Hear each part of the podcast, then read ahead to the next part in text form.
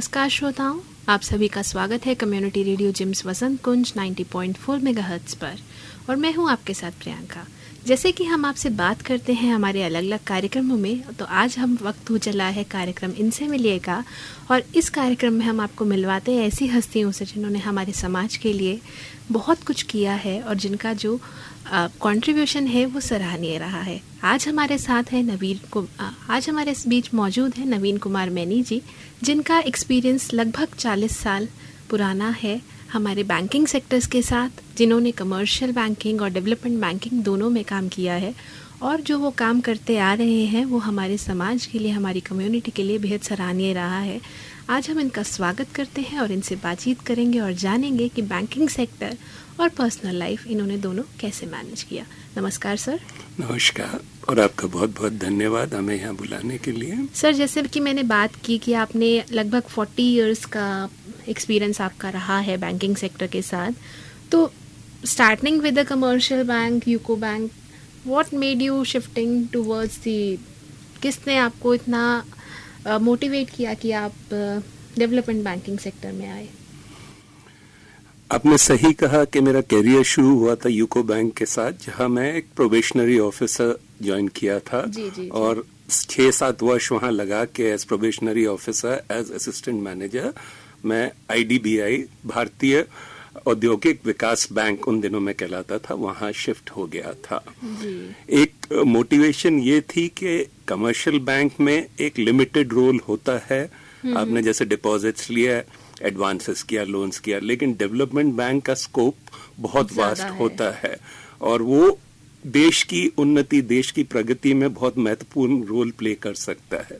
तो जब हमें अपॉर्चुनिटी मिली और आईडीबीआई में एक अपॉइंटमेंट आया तो काफ़ी सोच समझ के हमने ये यही निर्णय लिया है कि क्यों नहीं हम इस एरिया में चले जहाँ हम देश की देश के हित में कुछ अच्छा कार्य एडिशनली कर सकेंगे। बैंकिंग तो है ही बहुत इम्पोर्टेंट पर उसके साथ साथ अगर जो कुछ नए एरियाज़ में हम कुछ कर सकें तो और सीख भी सके साथ साथ that was the motivation sir जहाँ तक मेरी नॉलेज है मैंने ये जाना कि जब सिडबी बना था या सिडबी को एक आकार दिया गया था आप उनमें से एक थे। और उस समय के दौरान एम एस एम e का इतना नॉलेज लोगों को नहीं था। उस टाइम पे एक नॉर्मल जो है स्मॉल स्केल इंडस्ट्रीज़ के लिए इसको इस्टेब्लिश किया गया था। कि ऐसा क्या आपको लगा कि एज ए मैनेजिंग डायरेक्टर आपने सिडबी को वहाँ से एमएसएमई सेक्टर e में या एक उसकी भी बाइफिकेशंस किए? जी हाँ आपने बिल्कुल सही कहा। जब 1990 में सिडबी यानी small industries development bank of India भारतीय लघु औद्योगिक विकास बैंक स्थापित हुआ था under an act of Indian parliament और इसका पर्पस ये था कि सिडबी एक प्रिंसिपल फाइनेंशियल इंस्टीट्यूशन होगा स्मॉल स्केल इंडस्ट्री के लिए। उस समय सिर्फ़ यही एक डेफिनेशन थी स्मॉल स्केल इंडस्ट्री और हमें आईडीबीआई में उस वक्त आईडीबीआई में था at the level of an assistant general manager और वहाँ से एक ऑफ़र मिला कि ये जो नई इंस्टीट्यूशन स्थापित हो रही है क्या आप इसमें डेप्यूटेशन पे जाके लॉन्ग टर्म बेसिस पे रहना चाहेंगे और वहाँ उस इंस्टीट्यूशन को बिल्ड करना चाहेंगे? तो मुझे ये लगा उस समय कि किसी भी देश में अगर जो हम देखें हिस्टोरिकली 95 परसेंट ऑफ़ इंडस्ट्री जो होती है पचानवे प्रतिशत इंडस्ट्री लघु उद्योग ही होते हैं। नंबर वाइज तो वही होता है। और उनका कंट्रीब्यूशन चाहे वो जीडीपी में हो चाहे एम्प्लॉयमेंट में हो बहुत हाई होता है। और उस समय जो हमारे लघु उद्योग थे उनकी हालत देश में इतनी अच्छी नहीं थी जितनी आज के डेट में है आज की तिथि में है। और काफ़ी हाई एनपीए भी होता था। ये सेक्टर हम्म। बहुत रिस्की माना जाता था उन दिनों में। तो हमने हमें लगा कि अगर जो ये मौका मिल रहा है, इस सेक्टर को कुछ कंट्रीब्यूट करने को और देश के, देश को बिल्ड करने में तो ये एक अपॉर्चुनिटी है, एक चैलेंज भी है और मैंने वो चैलेंज एक्सेप्ट किया और इस तरह मैं सिडबी की फाउंडेशन जब हुई, जो फाउंडिंग टीम थी, उसका मेंबर बना और धीरे धीरे 25 वर्ष फिर पूरे वहाँ कैसे बीत गए, पता ही नहीं चला। जी। एक जैसे कि एक बच्चे को आप या एक पौधे को उसके बीज से लेकर के उसके बड़े होने तक आप जीवन देते हैं, आपने सिडबी को उतना समय लगभग दिया है। तो जब आप सिडबी में आए और आपने ऐसे ही कई बोर्ड्स की मेंबरशिप में भी रहे आप डायरेक्टरशिप में भी रहे तो इन सब चीज़ों को आपको कैसे लगा कि सिडबी ने एक स्पेसिफिकली उनसे अब से हट के कंट्री की डेवलपमेंट में पार्टिसिपेट किया है? बेसिकली जैसे मैंने कहा कि SIDBI was set up as the principal financial institution for small scale sector तो जैसे जैसे समय बीतता गया हमें लगा कि ये स्मॉल स्केल सेक्टर सिर्फ़ कहना इससे हम पूरे सेक्टर की जो रिक्वायरमेंट्स होती हैं नहीं फुलफिल कर सकते क्योंकि इस सेक्टर में सूक्ष्म इकाइयाँ भी होती है जो बहुत छोटी हैं माइक्रो एंटरप्राइजेस लघु उद्योग हैं जो थोड़े बड़े हो गए लेकिन उसके आगे बढ़ नहीं पा रहे और फिर कुछ मीडियम एंटरप्राइजेस होती हैं जो बढ़ गई हैं। तो हर एक स्टेज पे जो अलग अलग तरह की इकाइयाँ हैं उनकी प्रॉब्लम्स बहुत वेरी करती हैं बहुत डिफरेंट रिक्वायरमेंट्स होती हैं। तो इस और उनको अलग अलग फाइनेंशियल प्रोडक्ट्स की ज़रूरत है अलग अलग डेवलपमेंटल प्रोडक्ट्स की ज़रूरत है अलग अलग वेज ऑफ़ सपोर्टिंग देम तो जब इसीलिए सिडबी में आ, हमने जो पहले कदम कदम उठाया कि धीरे धीरे ये डेफिनेशन की रिवीजन की तरफ़ हम वर्क करने लगे। और फाइनली जाके डेफिनेशन वो लघु उद्योग से एमएसएमई हो गई micro small and medium enterprises बन गई। और उनकी लिमिट भी जो है वो इन्फ्लेशन लिंक धीरे धीरे बढ़ती गई क्योंकि पहले जैसे था जब सिडबी सेटअप हुआ था दस लाख की इन्वेस्टमेंट प्लांट और मशीनरी में उसको लघु उद्योग मानते थे। फिर वो पैंतीस लाख हो गया। आज की डेट में जब ये माइक्रो स्मॉल और मीडियम एंटरप्राइज डिफाइन किया गया है तो जो माइक्रो एंटरप्राइज है उसमें एक करोड़ तक की इन्वेस्टमेंट को माइक्रो एंटरप्राइज माना जाता है और ये भी सिर्फ़ प्लांट एंड मशीनरी में। पाँच करोड़ तक की इन्वेस्टमेंट को small enterprise small scale industry और 10 करोड़ तक की investment plant and machinery 50 crore तक की इन्वेस्टमेंट प्लांट एंड मशीनरी में इसको मीडियम एंटरप्राइज माना okay. जाता है। एक दस और पचास करोड़। जी। तो सर ने जो हमें बताया एमएसएमई सेक्टर के बारे में एमएसएमई सेक्टर एज एमएसएमई लोगों की नॉलेज में है और वो भी पढ़ा कैसे है कि जो उनकी एग्जीबिशंस लगती हैं या जो ट्रेड फेयर में उनके स्टॉल्स लगते हैं या जो उनको एडवर्टीजमेंट्स या एडवर्टोरियल के माध्यम से लोगों को समझाया जाता है, वो सिर्फ़ उसके बारे में उतना ही जानते हैं। एज एन एंटरप्रेन्योर आप सिडबी से या एमएसएमई सेक्टर्स के लिए जब आप इस्टेब्लिश करते हैं तो आप कितना लोन या कितनी इन्वेस्टमेंट आप ले सकते हैं, कहाँ तक आप एलिजिबल हैं, वो कैटेगराइजेशन शायद ही किसी को पता होगी जो सर से आज हमें पता लगी है। तो सर, मेरा आपसे एक क्वेश्चन है यहाँ पर कि आप मुझे ऐसे किसी अपने डिसीज़न के बारे में बता सकते हैं एज ए डायरेक्टर और as a board of director आपका वो डिसीज़न बहुत ज़्यादा अप्रिशिएट किया गया हो और वो काफ़ी लंबे टाइम तक इफ़ेक्ट में रहा हो। वैसे तो देखें तो कई ऐसे डिसीज़न हैं जो कि एक life in a way path breaking या आप जो कह रहे हैं शब्द लाइफ चेंजिंग हो सकते हैं। तो आ, मैं दो दो खास एरियाज़ के बारे में बात करूँगा। एक तो है माइक्रो फाइनेंस सेक्टर जो कहलाता है। जी। टिपिकली हमारे देश में माइक्रो फाइनेंस सेक्टर का मतलब होता है सेल्फ हेल्प ग्रुप्स जिसमें बारह से बीस महिलाएँ नॉर्मली छोटा सा एक ग्रुप बनाती हैं एक दूसरे के लिए गारंटी प्रोवाइड करती हैं और उनको फिर उस ग्रुप में लोन्स दिए जाते हैं बैंकों द्वारा। तो सिडबी में हम लोगों ने ये जो नया एक नया चैनल शुरू किया माइक्रो फाइनेंस सेक्टर का जिसको जो कि बांग्लादेश के ग्रामीण मॉडल पे बेस था। और वो माइक्रो फाइनेंस इंस्टीट्यूशनल सेक्टर है। तो माइक्रो फाइनेंस इंस्टीट्यूशन सेटअप की गई देश में जिनको जिन्होंने फिर small small groups of women को फाइनेंसिंग दी बेसिकली तो उस सेक्टर में आ, आ, मेरा भाग्य था कि मुझे बहुत मौका मिला काम करने का। और उस सेक्टर को बिल्ड करने का और वो सेक्टर इनिशियली आरंभ में इनफॉर्मल सा सेक्टर था। जैसे एनजीओ जैसे ये इंस्टीट्यूशन सेटअप हुए लेकिन हम एनजीओ से इनको ग्रेजुअली कुछ सपोर्ट दे के फाइनेंशियल सपोर्ट दे के डेवलपमेंट सपोर्ट दे के इनकी कैपेसिटीज हमने बिल्ड की और इनको फॉर्मल सेक्टर में लाए और जो कहलाया जाता है NBFC non banking finance company NBFC बनाया लिमिटेड कंपनी बनाया एनजीओ से लिमिटेड कंपनी और ये एक तो ये एरिया है जो डिसीज़न काफ़ी अप्रिशिएट अप्रिशिएट किया गया। और इस सेक्टर का बहुत ही महत्वपूर्ण भूमिका रही है हमारे देश के विकास में खास खासकर महिलाओं के लिए। क्योंकि जब मैं जब मैं सिडबी में था तभी हमने कुछ लगभग साढ़े तीन करोड़ महिलाओं को हमारे माइक्रो फाइनेंस प्रोग्राम के थ्रू असिस्ट किया था। जी। तो सर, आपने जैसे बताया कि किसी भी देश के लिए मैं यहाँ पे जोड़ना चाहूँगी कि किसी भी देश की प्रगति के लिए, उसकी डेवलपमेंट के लिए, उनकी महिलाओं को जोड़ना और उसके यूथ को जोड़ना बहुत ज़रूरी होता है। और सिडबी ने आपके ज़रिए वो किया है तो आप, ज़ाहिर सी बात है कि कंट्री की डेवलपमेंट में और फीमेल्स की डेवलपमेंट में एक सशक्त महिला जो है आत्मनिर्भर होगी, तभी शायद वो आगे विकास में योगदान दे पाएगी। तो उनकी आत्मनिर्भरता के लिए आपने योगदान दिया है तो वो ज़ाहिर सी बात है, वो काबिल तारीफ़ है। तो सर, अब बात आती है कि आपके जो इंटरनेशनल कोलैबोरेशंस थे बैंकिंग और फाइनेंस सेक्टर में वो सिडबी के साथ किस तरह से मज़बूत हुए? ऐसा है कि एक तो फोरम था जो हमने कनाडा में द मॉन्ट्रियल ग्रुप इस्टेब्लिश किया जिसमें यूरोप की और नॉर्थ अमेरिका की कंट्रीज़ कुछ थी मेंबर्स और हमको एक अ, उनकी तरफ़ से ऑफ़र आया था तो सेडबी ने उस ग्रुप को ज्वाइन किया।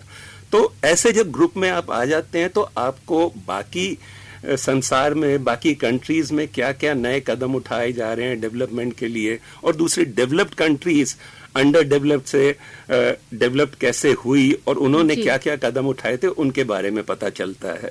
तो धीरे धीरे हमने भी अपना फोकस कुछ उन एरियाज़ में चेंज किया और वो नए नए प्रोडक्ट्स इंट्रोड्यूस करने शुरू किए।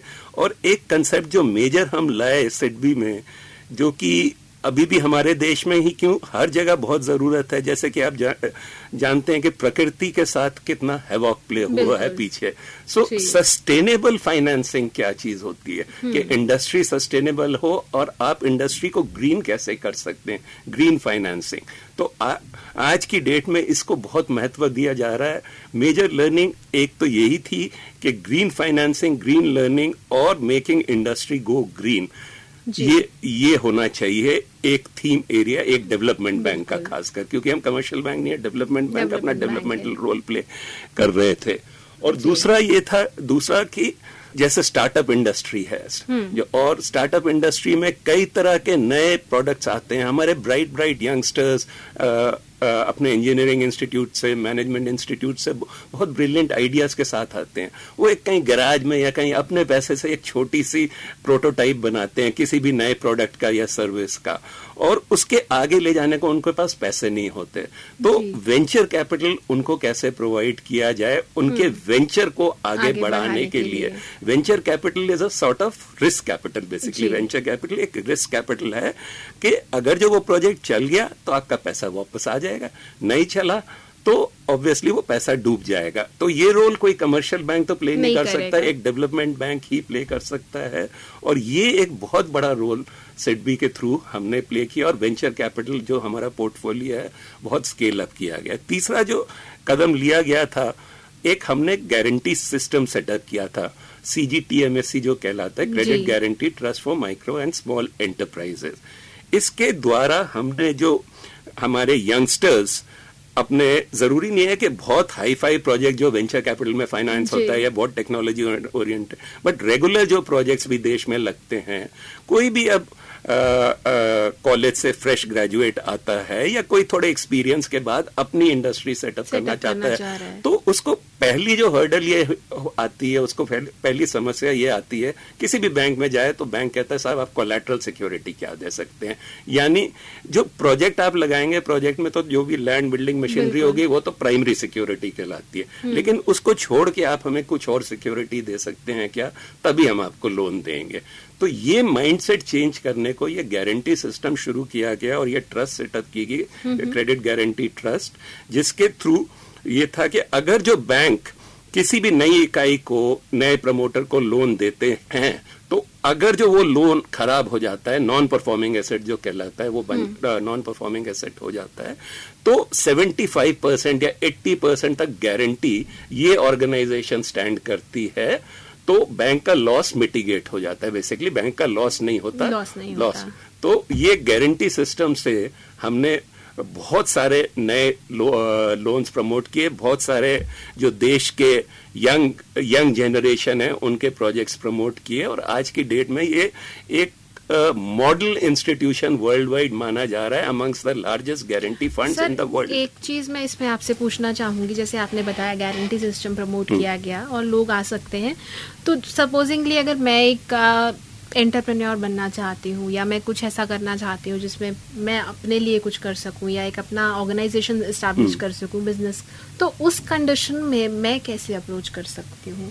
और उस कंडीशन में अगर मेरे पास सपोजिंगली मेरे नाम पे कोई प्रॉपर्टी नहीं है मेरे पास कोई एसेट नहीं है तो उस कंडीशन में क्या मैं एलिजिबल हूँ लोन्स के लिए? बिल्कुल। सबसे बड़ी समस्या जैसे मैंने कहा कोई भी नया ऑन्टरप्रेन्योर उद्यमी आता है तो उसकी पहली समस्या यही होती है कि मुझे लोन कैसे मिलेगा? अगर जो वो कुछ एडिशनल सिक्योरिटी चाहते हैं जैसे कि मेरा घर है या मेरे पिताजी का घर है मैं वो गिरवी रखूँ या फिर मेरे पिताजी गारंटी स्टैंड करे जो थर्ड पार्टी गारंटी कहलाती है।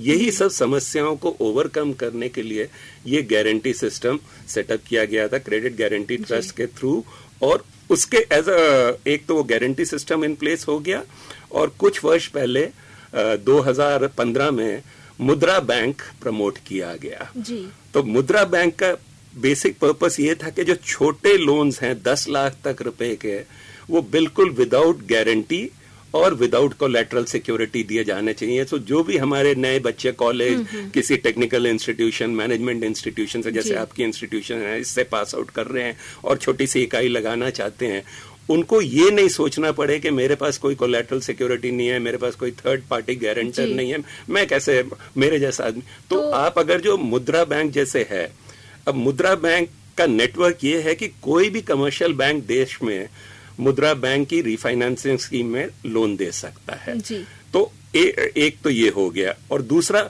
जो क्रेडिट गारंटी ट्रस्ट है सेम वे ये ट्रस्ट भी सब बैंक्स को गारंटी प्रोवाइड करती है। तो आप एज अ न्यू ऑन्टरप्रेन्योर किसी भी बैंक को देश में अप्रोच कर सकते हैं अपनी एप्लीकेशन लॉन्च कर सकते हैं और उनको बता सकते हैं मैं मुद्रा स्कीम में आना चाहता हूँ या क्रेडिट गारंटी की स्कीम में आता आना चाहता हूँ। और एक नया पोर्टल सेटअप किया गया ऑनलाइन पोर्टल जिसमें आप अपनी एप्लीकेशंस लॉन्च कर सकते हैं और वो 57 मिनट लोन पोर्टल कहलाता है। विद इन 57 मिनट्स आपको एक बेसिक क्लियरेंस दे दी जाती है कि आपका प्रोजेक्ट लोन वर्दी है एलिजिबल है या नहीं है। और उसके बाद आप भिन्न भिन्न बैंकों को अप्रोच कर सकते हैं। या आप अपनी जो भी क्लोजेस्ट ब्रांच से डील करना चाहते हैं आप उनको अप्रोच करके आप अपनी एप्लीकेशन लॉन्च कर सकते हैं। और फिर वो बैंक एप्लीकेशन प्रोसेस करके या तो मुद्रा स्कीम में आएगा या क्रेडिट गारंटी ट्रस्ट के अंडर वो गारंटी लेगा। जी। सर, इसमें जैसे आपने अभी ये बताया, अगर कोई एग्जिस्टिंग एंटरप्रेन्योर है सपोजिंगली उसने वो काम कर रहा था, लेकिन कुछ प्रॉब्लम्स आने लगी फंड्स किया बैंक्स के थ्रू अगर उनको एलिजिबिलिटी का था आइडिया कि बैंक फाइव लैक्स तक सपोजिंगली उनको लोन दे देगा, लेकिन suddenly the moment loan approve होता है, वो थ्री लैक्स उसके पास आता है प्लस कुछ वो बैंक जो चार्जेस एंड ऑल कट करता है, जो भी उसके पास अमाउंट आता है तो उन इन स्कीम्स के अंदर इंटरेस्ट रेट क्या रहता है और रीपेमेंट जो प्रोसेस है वो किस तरह का रहता है? देखिए रेट रेट ऑफ़ इंटरेस्ट जो है ये तो रिस्क परसेप्शन पे वेरी करता है। हर एक बैंक का अलग अलग रिस्क रेटिंग मॉडल होता है। तो वो रिस्क रेटिंग मॉडल के हिसाब से प्रोजेक्ट को रेट करते हैं और लगभग ये मान लीजिए कि 9 से 14 15 परसेंट की रेंज में थोड़ा ऊपर नीचे लेंडिंग हो, होती है इस सेक्टर में बैंकों के द्वारा के लिए होती है ये ये लेंडिंग कम से कम नॉर्मल कोर्स में तीन साल की तो होती है पर एवरेज क्योंकि ये प्रोजेक्ट्स जो हैं इनका गेस्टेशन पीरियड थोड़ा लंबा, लंबा होता, होता है।, है और दूसरा उनमें वो क्षमता नहीं होती कि बहुत जल्दी रिपेमेंट कर सकें कर सके। तो नॉर्मली पाँच साल का रिपेमेंट पीरियड और एक साल का जैसे मॉरेटोरियम भी प्रोवाइड किया जाता है कि पहले साल में आपको प्रिंसिपल नहीं रिपे करना आप सिर्फ़ इंटरेस्ट ही पे सर्विस कर रहे हैं। तो कई बार ये छह साल का हो जाता है। अगर जो बहुत ही एसेट हैवी प्रोजेक्ट है जैसे कि उसमें cost of land and building बहुत हाई है तो वो लॉन्गर ड्यूरेशन पीरियड भी दिया जा सकता है। आठ साल का दस साल का भी depending on the nature of the project जैसे सर आपने मुद्रा बैंक्स के बारे में बताया और जो वेंचर बैंक्स के बारे में बताया क्रेडिट गारंटी फंड्स के बारे में बताया उसमें एग्जिस्टिंग जो एंटरप्रेन्योर्स हैं वो भी अप्लाई कर सकते हैं? जी बिल्कुल कर सकते हैं क्योंकि उनको अगर जो स्केल अप करना है अब मान लीजिए कि मैंने एक यूनिट सेटअप करी और मैं फॉर्चुनेट था कि मेरे पास कुछ कोलेट्रल भी थी मैंने उस वक्त वो कोलेट्रल सिक्योरिटी शुरू में लगा भी दी अपनी और एक करोड़ की आज या दो करोड़ की वो यूनिट अब मैं उस यूनिट को बढ़ाना चाहता हूँ उस इकाई को आगे ले जाना चाहता हूँ। तो अब कोलेट्रल अनलिमिटेड तो किसी के पास भी नहीं, नहीं होती या कोई एसेट्स नहीं होते तो वो और पुराना जो एसेट है वो तो बैंक पे पास है ऑलरेडी तो बैंक और अगर जो एसेट मांगेगा तो मिलेगा नहीं, नहीं ठीक है? तो ऐसे में अगेन ये credit guarantee scheme step in करती है। एक्सपेंशन के लिए भी वो जो एडिशनल लोन है वो without guarantee and without security without collateral security उनको दिया जा सकता है और क्रेडिट गारंटी फंड में कवर किया जा सकता है। सर जैसे आपने बताया हमें इन स्कीम्स के बारे में, अब मैं आपसे बात करना चाह रही हूँ आपकी एजुकेशन के बारे में। जैसे आपकी एजुकेशन जो है, आपने हार्वर्ड से की स्टैनफोर्ड से की एमडीआई से की और क्रैनफील्ड से की तो इन सब इंस्टीट्यूशंस का जो एक्सपीरियंस था, उसने आपके लीडरशिप को और डिसीज़न मेकिंग को एनहांस कैसे किया? ये आपका बहुत ही इंटरेस्टिंग सवाल है, क्योंकि मैंने जब अपना करियर शुरू किया मैं 22 वर्ष का था जब यूको बैंक मैंने ज्वाइन किया था। और उस समय जब मेरा अपॉइंटमेंट लेटर आया था मैं दो कोर्सेज साइमल्टेनियसली कर रहा था। मैं लॉ के फाइनल ईयर में था दिल्ली यूनिवर्सिटी में और Indian Institute of Foreign Trade का post graduate diploma in international trade वो फुल टाइम डे में कर रहा था और लॉ इवनिंग क्लास से कर रहा था। तो ये जब अपॉइंटमेंट आई तो इनिशियली तो मुझे लगा कि ये दो कोर्सेज में कर रहा हूँ तो ये अपॉइंटमेंट नहीं ले सकते हम। अभी के पहले मैं आप दोनों कोर्स कंप्लीट करने की कोशिश करूँगा। कुछ समय मैंने बैंक से मांगा उन्होंने दे दिया तो उसमें एक कोर्स जैसे आईआईएफटी था Indian Institute of Foreign Trade वो कम, उसके एग्ज़ाम्स कंप्लीट हो गए। और लॉ के बाद में थे तो हमने कहा वो बाद में देते रहेंगे। तो स्ट्रेट फ्रॉम कॉलेज मतलब मैं अपने जॉब में पहुँच गया और कॉलेज भी अपना जो पोस्ट ग्रेजुएट डिग्री वगैरह बाद में कंप्लीट हुई। तो उस वक्त बिल्कुल रॉ जैसे आप एक रॉ रिसोर्स आपने ज्वाइन किया और वो यूको बैंक का मैं बहुत ही शुक्रगुजार हूँ कि उन्होंने जो हमारी मोल्डिंग की एज प्रोवेशनरी ऑफिसर जो एक्सपीरियंस हमें दिया वो पूरे life that has to mean very good state तो वहाँ का जो एक्सपीरियंस था पर वो वो छह सात साल जो मैं वहाँ रहा वो एक एक्सपीरियंस था जिसमें मैं लर्निंग फ़ेज़ में था। उसके बाद मैं आईडीबीआई तो, जैसे चला गया। आईडीबीआई में फर्दर ग्रोथ वो from commercial banking to development banking वहाँ डेवलपमेंट बैंकिंग के बारे में सीखा। दोनों जगह में बड़ा फॉर्चुनेट में रहा कि मैं बिसाइड्स जो लेंडिंग स्कीम्स uh, वगैरह हैं दोनों ऑर्गेनाइजेशंस के एचआर में भी रहा। जी। तो ये एक एक स्टेज थी जबकि कॉलेज के बाद दस साल के करीब हमने ये एक्सपीरियंस लिया। और फिर बहुत मैं फॉर्चुनेट था कि आईडीबीआई में मुझे और कुछ और जो हमारे साथ ज्वाइन किए थे ऑफिसर्स हमको एक ऑफ़र दिया गया कि आपको एक प्रोग्राम कहलाता है नेशनल मैनेजमेंट प्रोग्राम ये प्रोग्राम एमडीआई कंडक्ट करता है।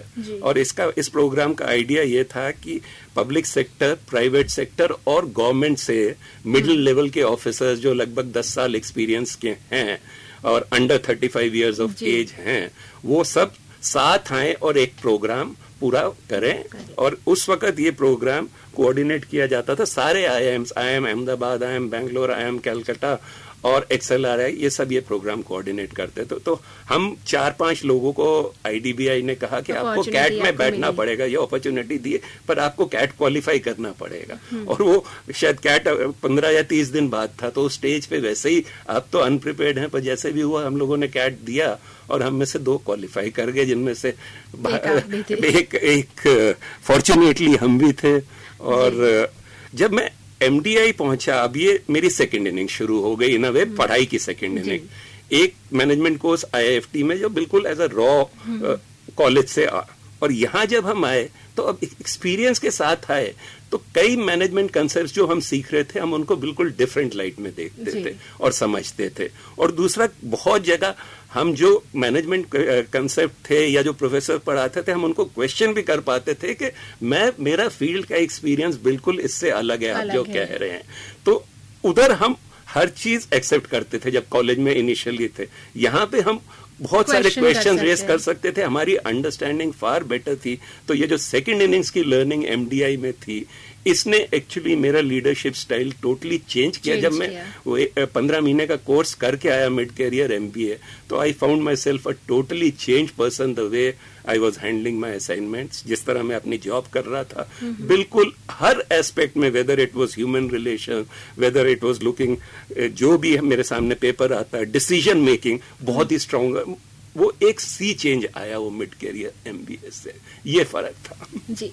सर जैसे आपने अपने करियर के बारे में बताया आपने कहा UCO bank was a learning phase totally तो यूको बैंक की जो स्टार्टिंग रही आपकी और उसकी जो सात साल या आठ साल जो भी उसका टाइम पीरियड रहा वहाँ भी कोई एक ऐसा नाम जो हमेशा आपके साथ चला? जो आपको सिखाने में आपके जो जिनको आप अपना गुरु कह सके। हाँ हाँ। देखिए अगेन ये है कि कई गुरु रहे हैं लाइफ में। जी। और मैं मानता हूँ कि बहुत ही फॉर्चुनेट रहा हूँ कि मुझे एक से एक बढ़िया सीनियर ऑफिसर मिले जिन्होंने मेरी मेंटरिंग की इन वे जब मैं यूको बैंक में था एक मेरे सीनियर थे जो एचआर के नॉर्दर्न जोन के हेड थे और उनका नाम था समैया जी। तो वो गुजर गए हैं। उनके लिए बहुत ही हमारा डीप रिगार्ड था। तो मेरी ग्राउंडिंग वहाँ पे उनके अंडर हुई पर्टिकुलरली ह्यूमन रिलेशंस में। और बहुत कुछ उनसे सीखा। और एक और पहलू में बताना चाहता हूँ कि UCO bank Calcutta based bank था। और जब 1977 में हमने ज्वाइन किया हमारे देश में ट्रेड यूनियंस बहुत स्ट्रांग होते थे। और पर्टिकुलरली कैलकाटा बेस्ड अगर जो ऑर्गेनाइजेशन है तो वहाँ और भी स्ट्रांगर होते थे।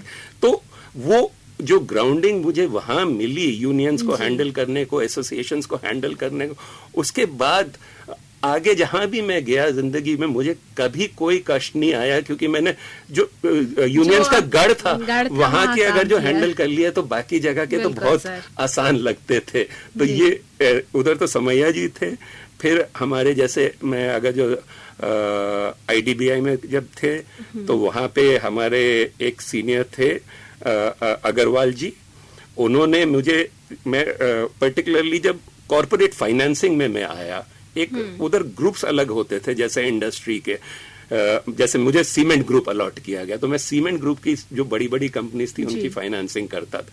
तो ये मेरे गुरु थे जिन्होंने मुझे सिखाया कि कॉरपोरेट फाइनेंसिंग क्या होती है। और फिर जब सिडबी में आए तो दो तीन गुरु रहे जो आज भी अभी दो दिन पहले ही एक का फ़ोन आया था वो हमारे पहले चेयरमैन थे डॉक्टर शैलेंद्र नारायण। तो वो उन्होंने उनका स्टाइल जो था बहुत ही सॉफ्ट लेकिन स्टिल वेरी टफ दोनों तो दोनों एक तरह का वो आपके जो एक्सपीरियंस थे उसमें आपका एक पाथ लर्नर जो आपके लिए रहे वो रहे। वो ये और और भी कई रहे पर ये तीन चार नाम। तीन जैसे चार मैंने नाम बोला कि आपने कहा कि कुछ नाम बताएँ तो मैंने इसलिए ये जी, नाम जी, खास में मेंशन किए हैं। जी। सर जैसे आप काफ़ी सारे ऑर्गेनाइजेशंस हैं जिनके साथ आपकी अलग अलग तरह की कमिटमेंट्स हैं। कई में आप एडवाइजरी बोर्ड पर हैं कईयों में आप डिसीज़न मेकिंग बोर्ड पर हैं। तो आप अपनी ऑर्गेनाइजेशन के साथ रहते रहते इन सबको कैसे मैनेज करते रहे? आपने बैलेंस कैसे किया? और साथ में आपकी पर्सनल लाइफ हाँ देखिए जब हम सिडबी में थे तो जो ऑर्गेनाइजेशन के मैं बोर्ड पे था वो सब सिडबी के सब्सिडरीज थे। भारतीय लघु उद्योग विकास बैंक के सब्सिडरीज थे चाहे वो क्रेडिट गारंटी ट्रस्ट हो हम्म। चाहे सिडबी वेंचर कैपिटल हो चाहे वो एक एसेट रिकंस्ट्रक्शन कंपनी थी जो बैड लोन्स टेक ओवर करती है Indian SME asset reconstruction company हो एक हमारा टेक्नोलॉजी बैंक था।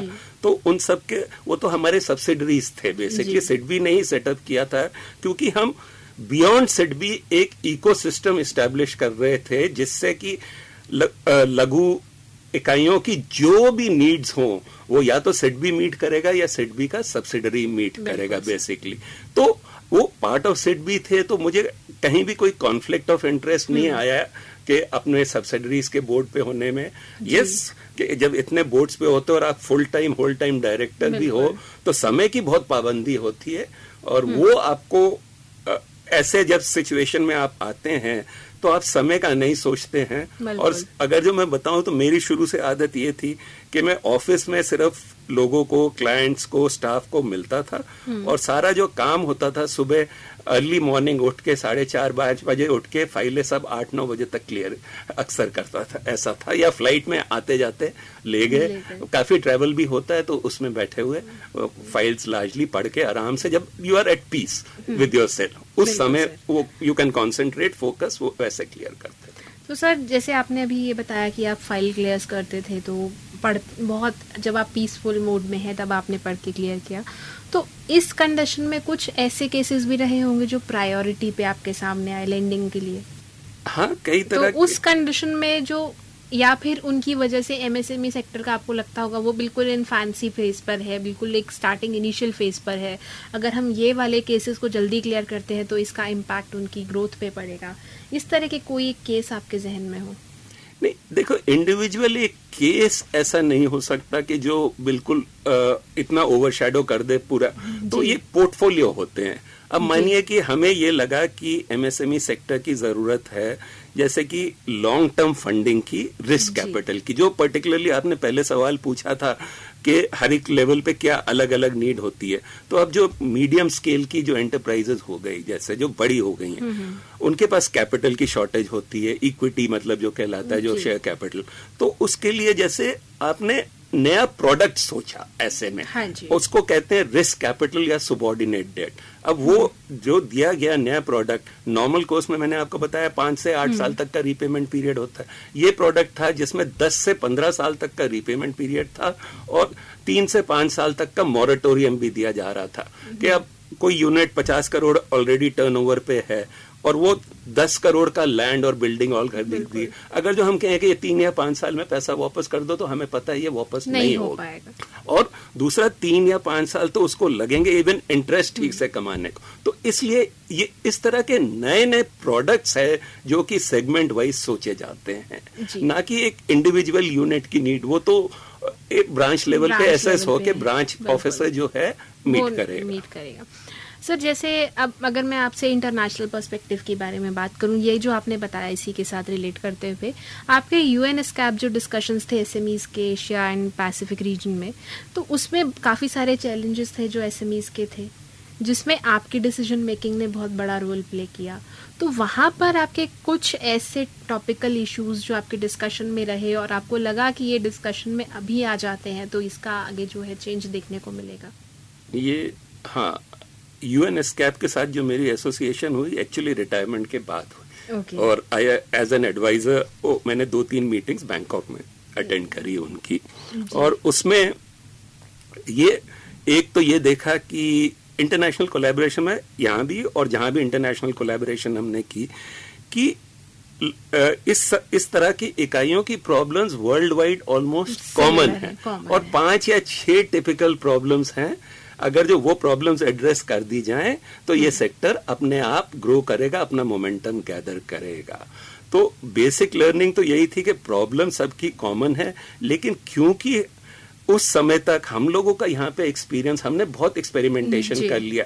वी हमें एज अ नर्सरी एक्ट किया नए नए प्रोडक्ट्स इंट्रोड्यूस करने को और जब हमने वो नए प्रोडक्ट्स इंट्रोड्यूस कर दिए वो मेन स्ट्रीम बैंकिंग में आ गए। जैसे मैंने माइक्रो फाइनेंस का पहले बताया था माइक्रो फाइनेंस इंस्टीट्यूशन का पहला लोन हमेशा सिडबी से होता था। उनकी इक्विटी भी हमने डाली।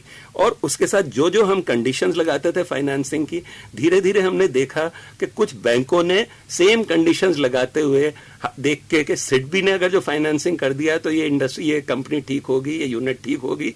उन्होंने फाइनेंसिंग शुरू कर दी धीरे धीरे तो ये मेन स्ट्रीम हो गया प्रोडक्ट जो एक डेवलपमेंट बैंकिंग में था।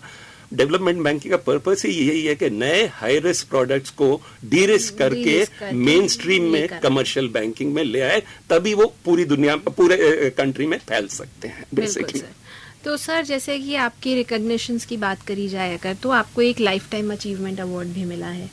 तो वो लाइफ टाइम अचीवमेंट अवार्ड जो है आपको आपके इस डेवलपमेंट बैंकिंग सेक्टर के नोटेबल रिकॉग्निशन के लिए मिला है। तो आपको क्या लगता है कि कैस, कौन सी वो इंसाइट थी जो, या आपका वो विजन था जिसने उस फ्यूच उस बैंकिंग सेक्टर को ऐसा फ्यूचर प्रोवाइड किया जिसने आपको ये लाइफ टाइम अचीवमेंट अवार्ड से नवाजा? हाँ इसका अगर वन लाइन में इसको आप वन लाइन में तो नहीं इसका थोड़ा सा लंबा इतिहास है मैं एक मिनट लूँगा। जी, ये मैंने आपको माइक्रो फाइनेंस सेक्टर में सिडबी ने कैसे माइक्रो फाइनेंस इंस्टीट्यूशन की फाइनेंसिंग की उसके बारे में तो थोड़ा बताया था पहले। अब ऐसा हुआ कि 2008 में इंटरनेशनल फाइनेंशियल क्राइसिस हुआ था जिससे जिसका इम्पैक्ट इंडिया पे शुरू में कम पड़ा था, था लेकिन हमारा इंडिया इंडिया बैंकिंग सेक्टर काफ़ी इंसुलेटेड रहा पर फिर भी इम्पैक्ट रहा। हम्म। और ये माइक्रो फाइनेंस सेक्टर जो कि बहुत ही वल्नरेबल सेक्टर है गरीब गरीब वुमेन जैसे मैंने बताया हाँ उनकी फाइनेंसिंग करता है तो ये सबसे पहले इफ़ेक्ट यही सेक्टर होता है। तो अमंगस्ट अदर्स ये सेक्टर हमारा तब से इफ़ेक्ट होना शुरू हो गया था। और 2010 में एक स्टेट ने हमारी कंट्री में एक पर्टिकुलर लॉ लाया जिसने माइक्रो फाइनेंस इंस्टीट्यूशंस को बहुत ज़ोर से हिट किया हम्म। वो लॉ और उसकी वजह से स्टेट थी आंध्र प्रदेश और वहाँ से उस लॉ की वजह से कई माइक्रो फाइनेंस इंस्टीट्यूशंस बिल्कुल स्टैंड स्टिल पे आ गए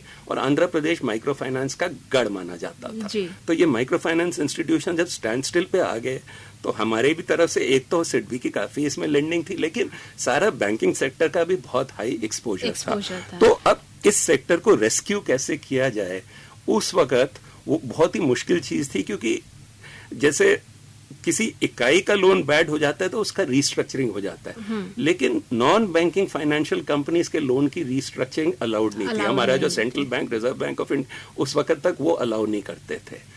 तो हमको रिज़र्व बैंक को मूव करना पड़ा डिस्कस करना पड़ा और डिस्कस करने के बाद इनके लिए एक स्पेशल विंडो खोली गई जिसमें up to a particular period इनके लोन्स कॉरपोरेट डेट रिस्ट्रक्चरिंग एक मैकेनिज्म थी उसमें रिस्ट्रक्चर किए जा सकते थे। तो इस तरह बहुत बड़ी बड़ी छह सात एम के लोन्स रिस्ट्रक्चर हुए। वो ग्रेजुअली वापस ऑन रेल्स आई। उनमें से एक दो तो पब्लिक इश्यू में जा चुकी है एक आध बैंक बन चुकी है स्मॉल फाइनेंस बैंक भी बन चुकी है जो ऐसे उस वक्त हिट थे। तो ये जो आ, मतलब दो तीन साल की एक्सरसाइज थी हमारी माइक्रो फाइनेंस सेक्टर को रेस्क्यू करने को वापस फ्रॉम केओस उसमें एक सिस्टम लाने की और फिर स्टेबलाइज कराने की सेक्टर को ये एक मेजर रोल था जो। शायद जिसके लिए मैं बहुत ही भाग्यशाली था कि मैं भी उस टीम का पार्ट था। और इस सेक्टर के इस सेक्टर में जो काम किया खास रिकॉग्निशन उसी के लिए माइक्रो फाइनेंस सेक्टर के लिए ये लाइफ टाइम अचीवमेंट अवार्ड जी सर आपने बहुत अच्छे से हमारे साथ बात की हमें अपने बारे में बताया। इनसे मिलने का जो टाइटल है वो आपने सार्थक किया। तो हमारे साथ थे नवीन कुमार मैनी जी, जिन्होंने बैंकिंग सेक्टर में अपना बहुत महत्वपूर्ण योगदान दिया है। मैं बैंकिंग सेक्टर गलत बोल रही हूँ, मैं बोलूँगी डेवलपमेंट बैंकिंग सेक्टर में बहुत योगदान दिया है। तो ये था हमारा कार्यक्रम। इनसे मिलिए आप जुड़े रहिए community radio JIMS Vasant Kunj 90.4 megahertz के साथ। नमस्कार।